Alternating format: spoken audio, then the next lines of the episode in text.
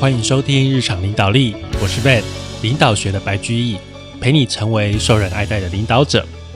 Hello，各位好，我们这个礼拜开始要讲另外一本经典哦，第五项修炼。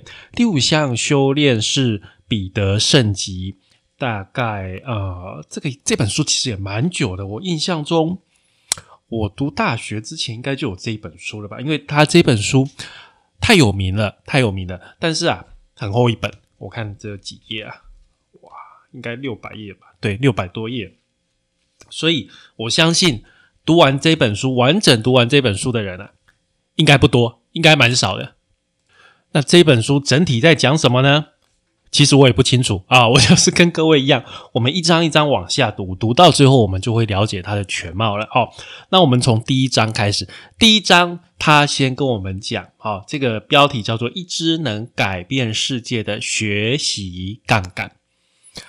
所以你可以看到第一章它的主题就是学习啊，第一章它的主题就是学习，然后啊，他还强调一个概念，就是整体。跟分解这件事情哦，他第一段哦，这本书第一段话就跟我们讲说，哎，我们很习惯把所有的问题加以分解，把这个世界啊拆成一片一片、一段一段的来理解，这当然可以让呃很复杂的问题能够就是变成一小块一小块，我们就一块一块这样处理嘛。但是啊，无形之中我们也付出巨大的代价，也就是失去了对。更大的整体本质的连结，也不了解自身行动所带来的一连串效果。也就是说，你很容易会因为分解的太细而造成瞎子摸象。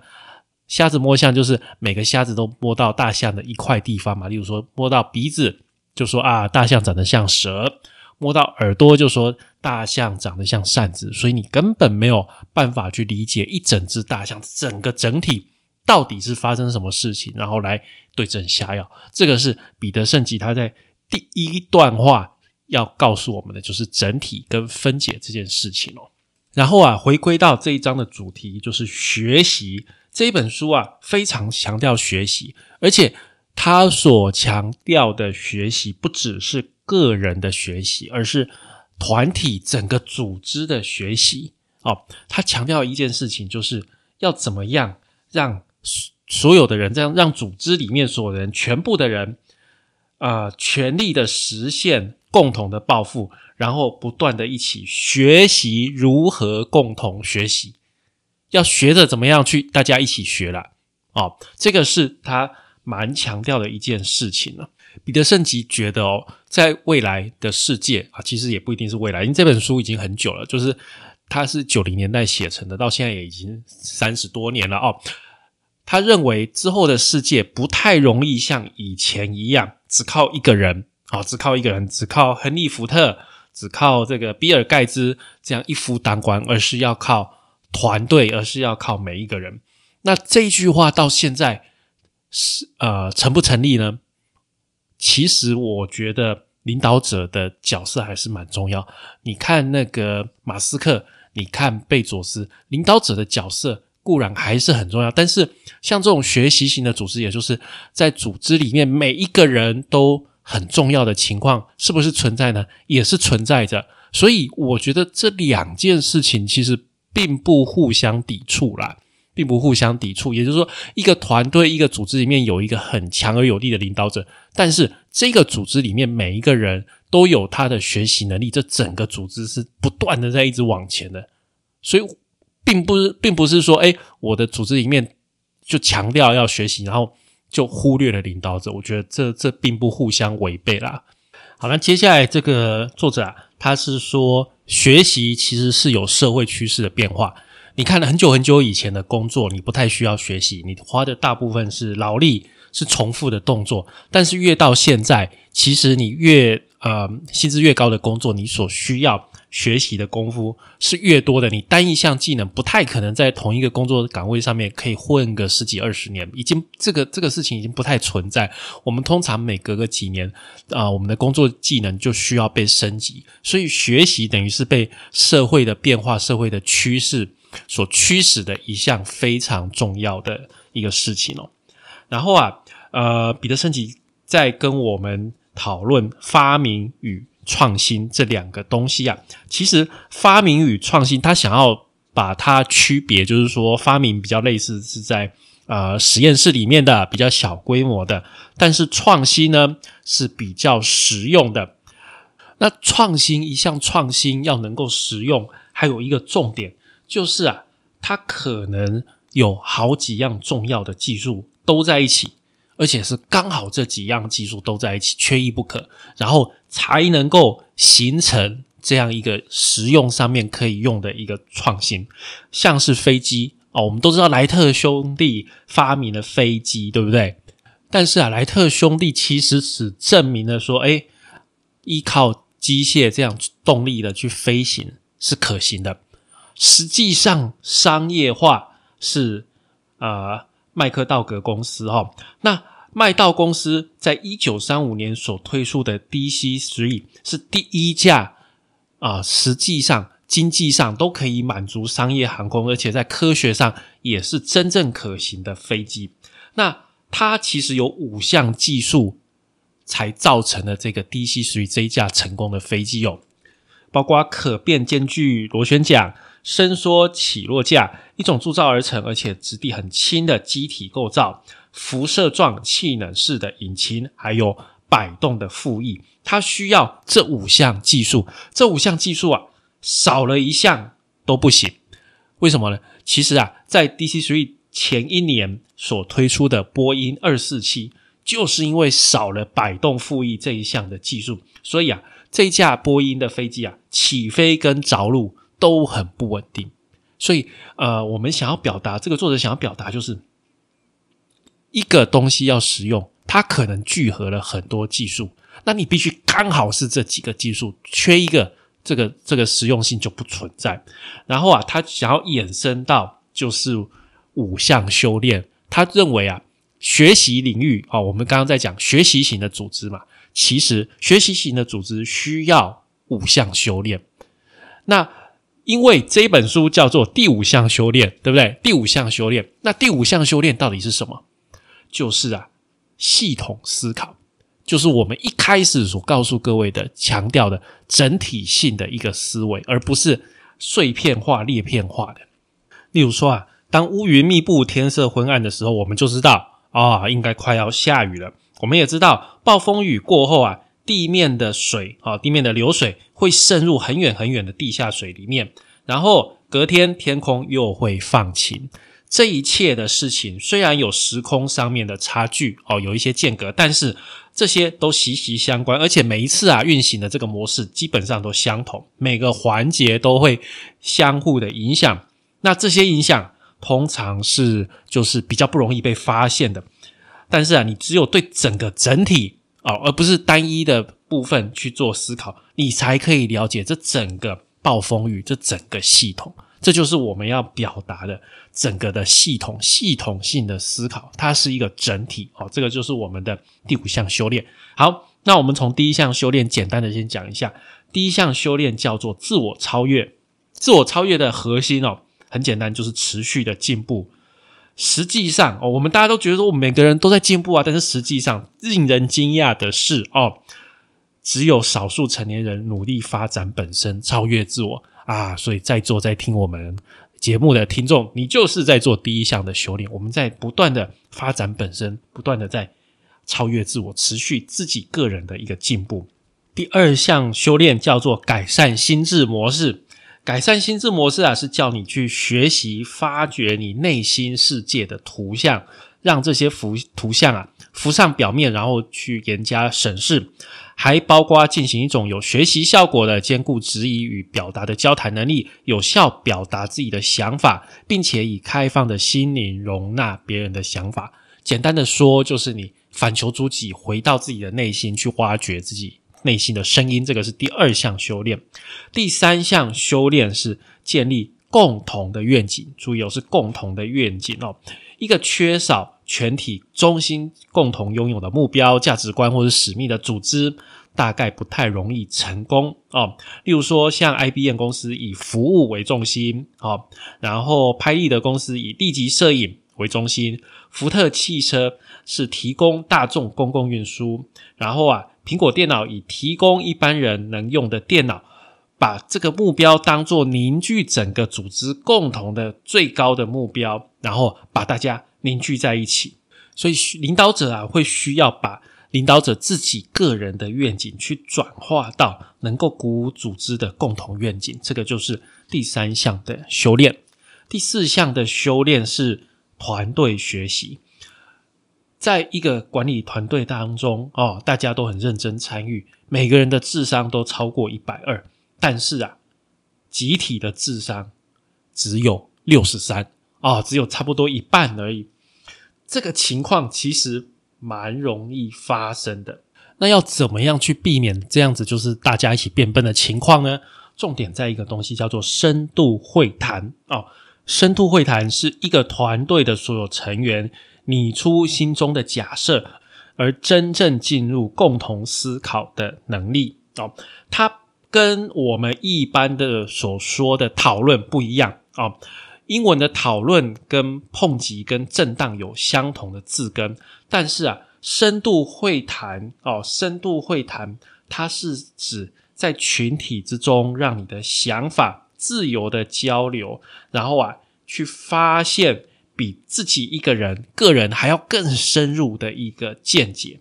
好，那团队学习之所以非常重要，是因为啊，在现代的组织当中，学习的基本单位是团队，而不再是个人了。所以，除非团队整个团队能够学习，不然呢，组织是没有办法学习的。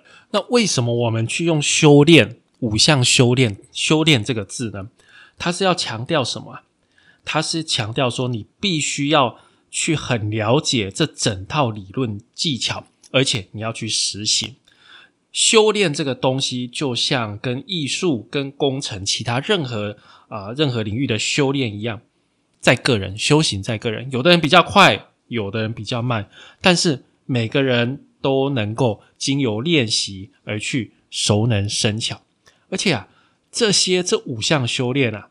是内在的修炼哦，所以你必须要回去你的呃比较有一点心灵的概念，它跟你传统在学会计、学统计这样子的一个知识是不一样的。你必须要去思考你的行为，去熟练，然后回到你的内心去精进。所以，我们为什么在这个地方用的是修炼，而不是告诉你说，哎，是五项知识的学习，并不一样哦。而且啊，修炼哦。你如果只想说单靠模仿一个一个模范呐，不太容易成功。一位这个 Toyota 汽车、丰田汽车的资深经理人，他在接待过上百次来自其他公司来访的干部，他就这样讲说：“哎，你们那些来的人都是说，哦，你们生产线上的这个看板系统，看板系统我们有啊，我们也有；你们的品管圈我们也有啊。”你们的员工的这个标准任务集合的制度，我们也做了啊。但是啊，你们这些人就是看到一部分就抄一部分，却没有看到我们 Toyota 怎么把这些东西组合起来，整体的运作。所以你东抄西抄，这边抄一点，那边抄一点，这些东西并不会成为你的东西，而是你要去思考说，这整个组织。这整个组织这些行动，在这些组织这个大的系统里面，它的角色是什么？它的重要性是什么？要从这边下去思考。而且啊，你学完了，你知道这五项修炼是什么之后啊，重点就在于整合，在于融合。就像我们刚刚讲那个飞机 DC Three 的故事一样，这五项技术你都知道，但是你要把它汇集，你要把它放在一起，那个飞机才有办法飞。那这五项修炼你都知道了。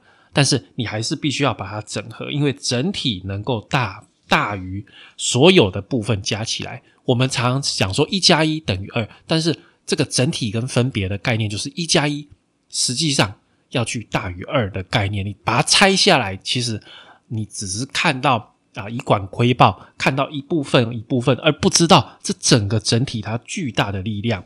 所以这五项修炼放在一起，其实是鱼帮水，水帮鱼。系统思考需要有建立共同愿景，需要改善心智模式、团队学习，还有自我超越。这每一项一起综合在一起，才能够去发挥它的潜力哦。最后啊，系统思考可以让我们了解学习型组织里面最重要的部分，也就是用一种很新的方式，用一种崭新的方式，让我们重新认识自己，还有我们所处的世界。这是一种心灵上的转变，从把自己看作与世界分开，然后啊，转变为我们自己跟世界连结，也就是从外而内，慢慢的把它，我们把我们自己跟世界联合连结在一起。这个是一个呃概念上的一个转变了。那当一个人处于我们所说的这样子学习型的组织里面的时候，他会有什么样的感觉呢？他会觉得自己属于一个比自己还要更强大的事物的那种感觉，也就是大家心手相连、共创未来的那种经验。对他们来说啊，作为真正伟大团队的一份子的体验，会是他们这一生里面最突出，然后啊，整个生命力完全发挥的一段岁月。那有的人从这样的团队出来之后，他们会耗尽整个后面就是余生啊，去想办法想要再重温这样子的经历，但是容不容易啊？其实不容易哟。那学习其实不只是。字面上学习这样子单纯，不是只是吸收知识、掌握心智而已。学习啊，会去涉及到啊，真正的学习会去涉及到人之所以为人哦，我们人为什么要做人？这个这个意义的核心，也就是你实际上你要去探寻你生命的意义。透过学习，我们重新缔造自我；透过学习，我们能够做到以前从来没有办法。做到的事情，重新认知这个世界以及我们跟这个世界的关系，然后啊，去扩展创造未来的能量。所以，我们回到哲学层面，人为什么是人？我们人生的意义在哪里？这个其实我们之前在讲稻盛和夫啊，其实也都常跟大家强调这件事情：我们的工作的意义，我们人生的意义。所以很多事情，你看领导学就是这样，很多事情都回归到哲学。那在这个第一章节的后半段啊，彼得圣吉他就跟我们讲说，他当初他当时为什么会呃发现说这个五项修炼这件事情呢？他发现所有社会上的问题，很大一部分哦，人类所面对的这些大问题，都是因为无法处理周遭日益复杂的系统。所导致的，那一直到后来，他还是认为这个观点没有错。当时包括什么军备竞赛呀、环境危机呀、国际毒品的交易，还有未开发国家的贫困，然后还有美国的这个赤字预算，还有贸易逆差，他觉得这些大问题都来自于人类没有办法去处理复杂的系统。然后啊，他进 MIT 之后，他遇到另外一位学者叫做弗瑞斯特。这个这个弗瑞斯特他在研究的其实是电脑，但是啊，他转而去发展系统动力学哦，他就去开始去了解系统，然后他慢慢去研究这些系统。弗瑞斯特认为，很多严重的公众问题，从都市的日益恶化到全球生态的系统，都是源自于原本利益很好的政策，但是这些政策后来呀，就有一点。头痛医头，脚痛医脚，所以衍生出更多的问题。你一开始看这个政策好像改善了一点点，但是你过了啊，时间过了一段，回头再看，哇，创造出更大的问题。这个就是你没有从整个整体性的角度、整个系统性的角度下去思考，所以造成这样子，这个治标不治本，然后啊，反而造成更严重的问题。那彼得圣吉啊。他一开始其实把他的希望放在政府，因为他觉得这个公有部门资源都在公有部门，都在政府。后来他发现一件事，就是啊，这个公部门实在太欠缺实验跟创新能力了。这个其实大家应该都知道啊，但当时他也能年轻啊，学者嘛，他没有想那么多。他后来才慢慢发现，哎，不对啊，怎么创新都在企业界？创新基本上都会是在企业，因为大部分的企业为了生存，它必须要不断的实验跟创新，才能啊去抵抗，才能去接受市场严格的考验，才能存活啦。哦。那至于为什么这些企业会对系统思考感到兴趣啊？有些是因为尝试过很多方法、很多管理的理论，但是都没有效果啊。然后啊，有些啊，则是受困于长久以来公司里面一些让人感觉很无奈的现象啊。那又有些公司是一开始它成长很快速、很成功，然后啊，但是过了没多久，哎，整个情况。急转直下，变成整个公司进入了无止境的恶性循环，越旧反而越糟糕哦。所以企业会想要去找这样的一个系统性的思考。可是啊，彼得圣奇告诉我们，其实你只有系统性的思考还是不够的，是可以带来改改善。但是你除了系统思考之外，你还要培养出新的领导者来运用它。这是一个工具，系统思考是一个工具，但是你要有人，你要有适合的人、适合的领导者去运用它，才会有真正的成效。那在第一章的最后啊，彼得森奇说，这本书是为了所有的学习者而写的，特别是那些对于共同学习的艺术还有食物感到兴趣的人。然后啊，他也希望借由这本书，能够引起大家目前对于组织学习障碍的一些思考。并且促进彼此交换意见，然后开始思考应该怎么样让我们的社会成为学习型的社会。所以，以上啊就是我们第五项修炼第一章啊，第一章的部分，第一支能改变世界的学习杠杆。那在这一章里面哦，彼得圣奇去强调学习，从个人到整个组织，甚至到整个社会，然后啊。学习是一个趋势啊，学习是一个趋势。然后他跟我们讲，就是发明跟创新，就是实验性跟实用性这两个东西是不一样的好。